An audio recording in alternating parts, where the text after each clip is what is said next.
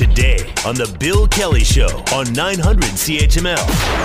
And I want to talk about the restaurant industry too. We brought this up a couple of days ago.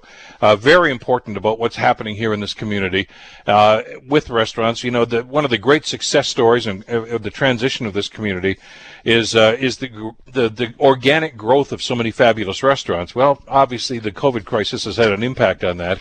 Uh, we want to see it get back together again, but just how is this going to impact the industry? We've heard varying opinions on this, and we're going to be looking at levels of government for some assistance on this. Uh, Councillor Jason Farr, the downtown councillor, uh, had I thought was a, pretty good idea that uh, that I hope is going to get some steam at City Council later on today. Here's what he said: This is about you know, culinary scenes working together to help each other in coming back uh, with an epicuro setup. So think of a mall food court, but you're all sharing tables, sharing resources in terms of staffing, so we're talking outdoor patios, and I know we've had a few of them in the past, but uh, uh, I'd like to see just about you know, as many as we can possibly cram in there. Maybe even closing off some streets for this sort of thing. I mean, it's it's going to take some outside the box thinking for this. Jason Cassis with Equal Parts Hospitality, uh, who's part of that renaissance, by the way, that we've seen for so many years. He joins us here on the Bill Kelly Show to talk about that. Jason, thanks for the time. How are you doing today? Oh, I'm great, Bill. And yourself? Uh, I'm getting by. You know, the self isolation. I'm I'm dying to get back onto King William Street or some of these other fabulous places, and uh, I, I, hope it's sooner than later. But uh, there are some challenges out there, aren't there? Oh yeah, it's been a it's been a tough go for sure. I mean, you you know, you're talking about uh, an extraordinary human impact to laying off hospitality workers across the city.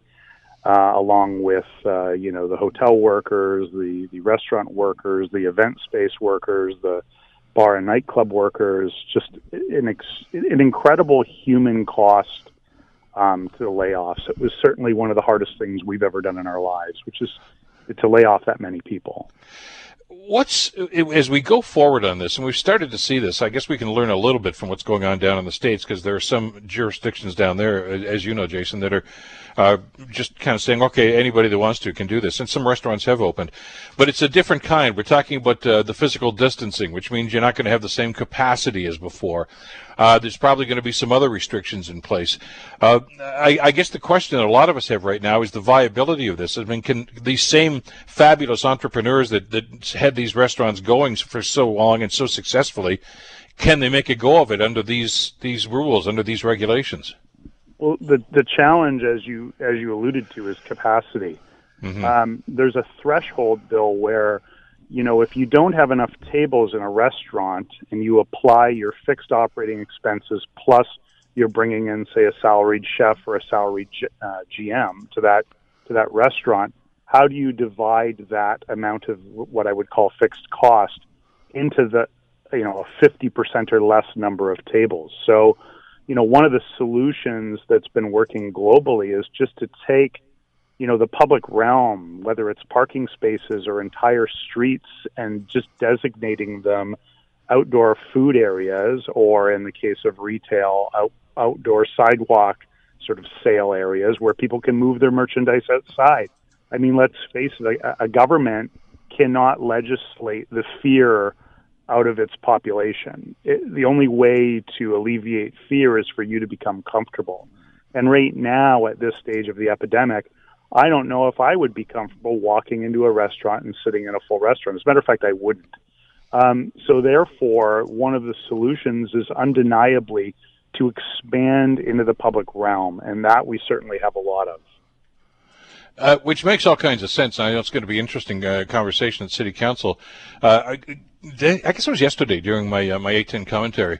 Uh, I, I, referenced a conversation I saw on TV the other day with uh, Tom Colicchio, of course, from TV's Top Chef, and who knows his way around a kitchen and a, a, restaurant. And he explained some of this stuff and some of the challenges that, that you guys are going to be facing, Jason. And as you say, capacity is going to be prob- part of that. And he says even if you get down to 50% because of the physical distancing, he says that's not a guarantee you're still going to get 50% of the business. I mean, we just don't know how, what's going to happen or who's going to walk through the door. No, if you see, that, that's exactly right. If if you look at the SARS um, epidemic that had happened, or actually, if you study any coronavirus and the history of coronaviruses, you'll see that it's not the government that actually makes you feel as though you should or shouldn't go out. It's your own reason and your own logic that ultimately yep. leads you there. So all of the doctors, you know, can come on all of the talk shows and they can talk. They're often talking in retrospective when, when you know what are the best practices for the elimination of the virus. But ultimately, they all have a shelf life, and so as these things uh, wax and wane, and they do come back, there are periods whereby it is far more safe to go out, and it's definitely more safe to go out uh, in the outdoor realm than it is the indoor realm.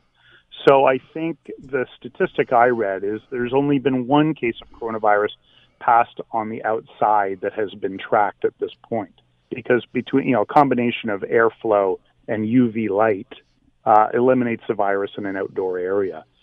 So, you know, a table left sitting in the sun very quickly kills a virus versus a table sitting on the inside of a restaurant, as an example. So ultimately, I think it, it's the it's the human it's the human degree of whether or not we're going to be comfortable going back out as to whether or not we'll fill that 50%.